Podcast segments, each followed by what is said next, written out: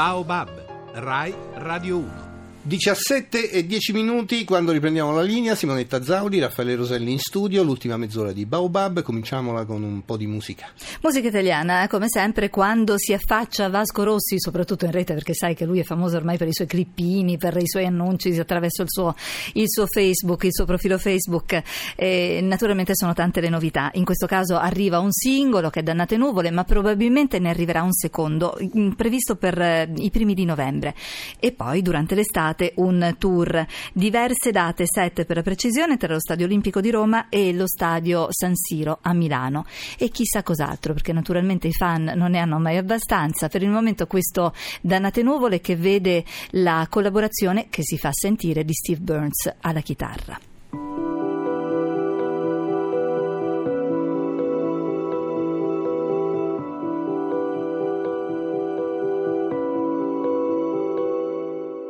Quando cammino su queste dannate nuvole, vedo le cose che sfuggono dalla mia mente. Niente dura, niente dura e questo lo sai, però non ti ci abitui mai. Quando cammino in questa valle di lacrime, vedo che tutto si deve abbandonare. Niente dura, niente dura e questo lo sai, però non ti ci abitui mai, chissà perché. Chissà perché.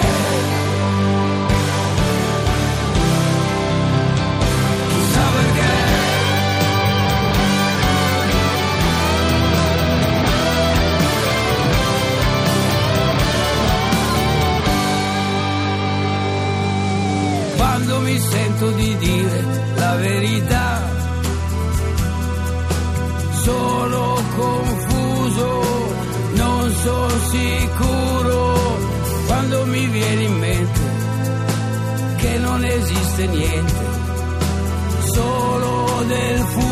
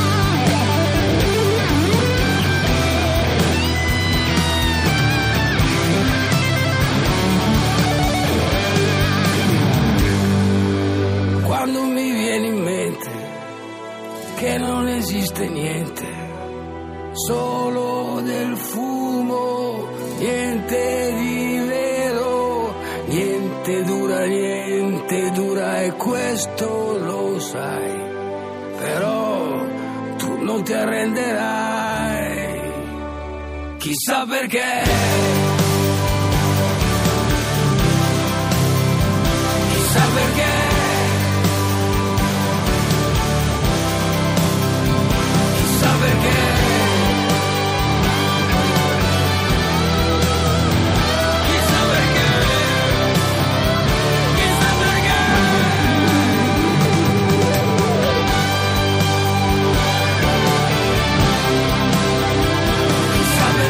anche un album di Vasco Rossi che vedrà probabilmente la collaborazione di Gaetano Curreri e Vasco Rossi che sta inondando la rete, come dicevamo, di clippini anche da Los Angeles dove si sta preparando per il mini tour, sette date, il 25 giugno e a partire dal 25 giugno allo Stadio Olimpico di Roma e dal 4 luglio in poi allo Stadio San Siro di Milano. Intanto questa dannate nuvole.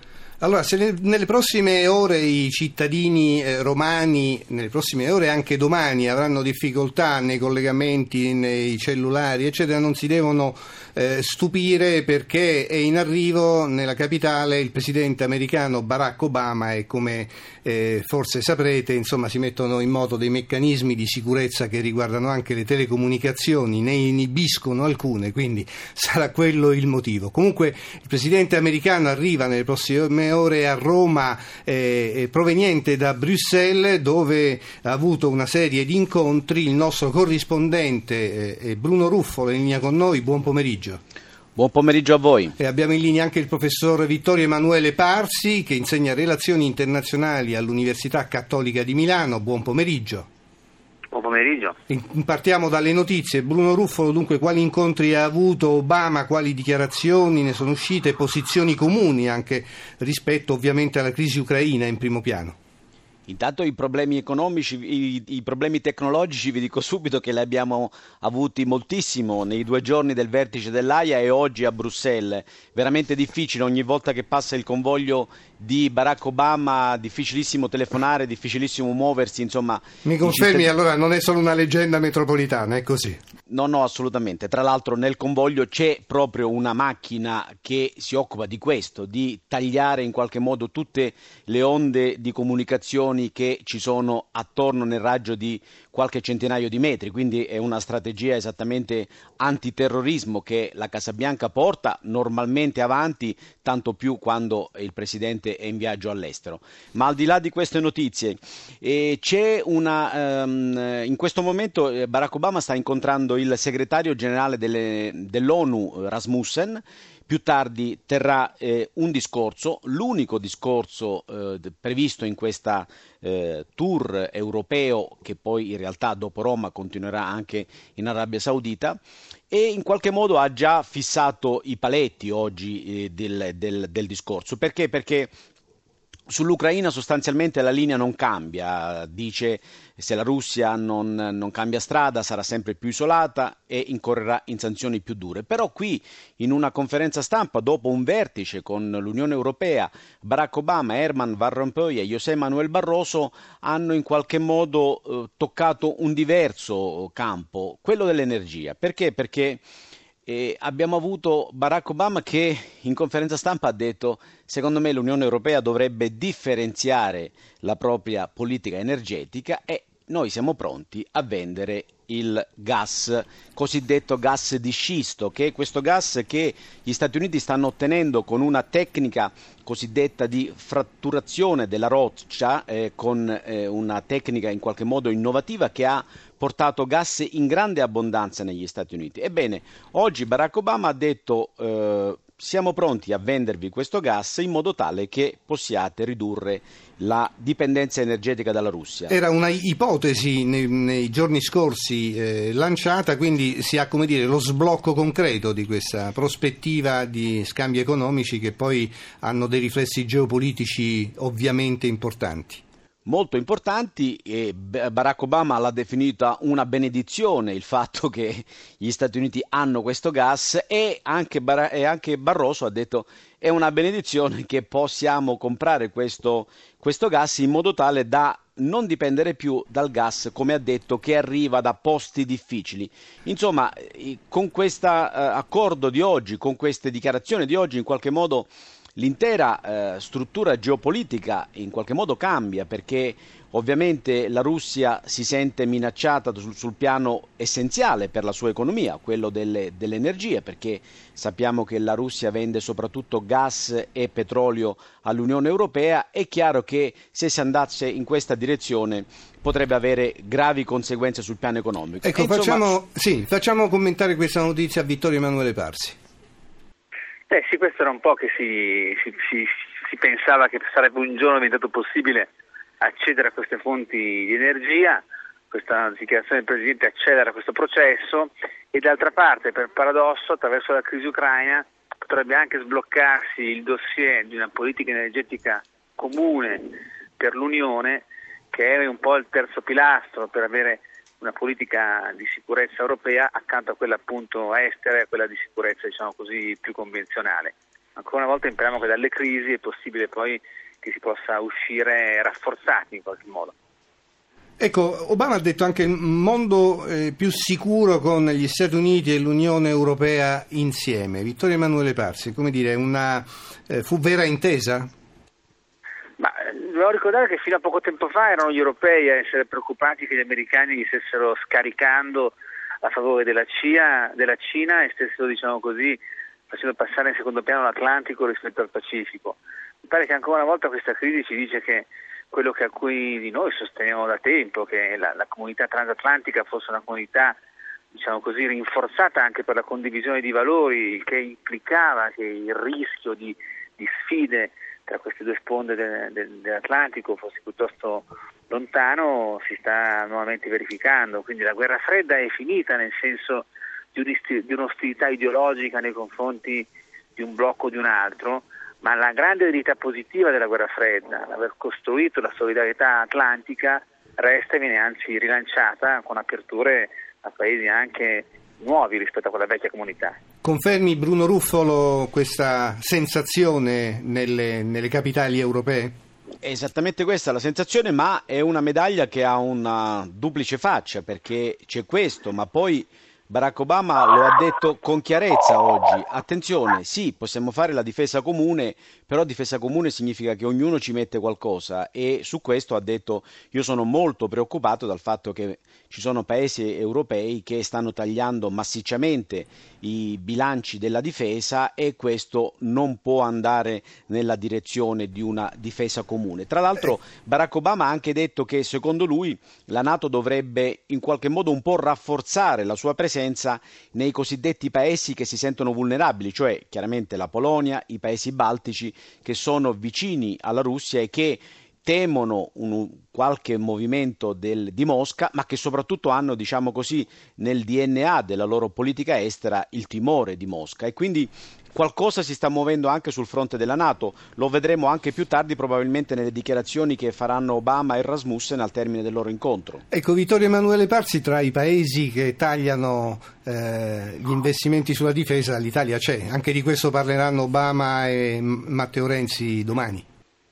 Sì, si tagliano investimenti su un bilancio già esiguo e già in buona parte diciamo così, utilizzato per poter continuare le operazioni di sicurezza internazionale in Afghanistan, in Libano, nei Balcani.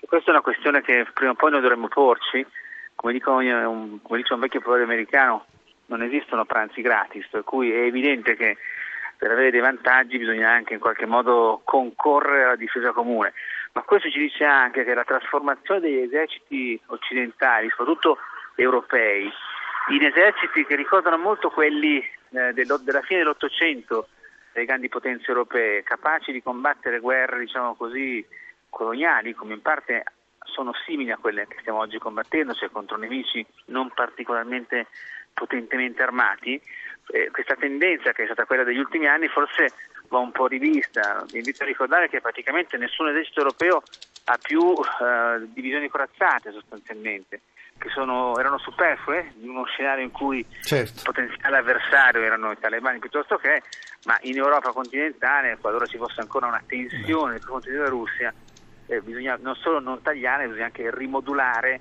eh, le spese della difesa, per cui magari si possono comprare alcuni sistemi d'arma in meno, ma dovranno essere acquistati degli altri.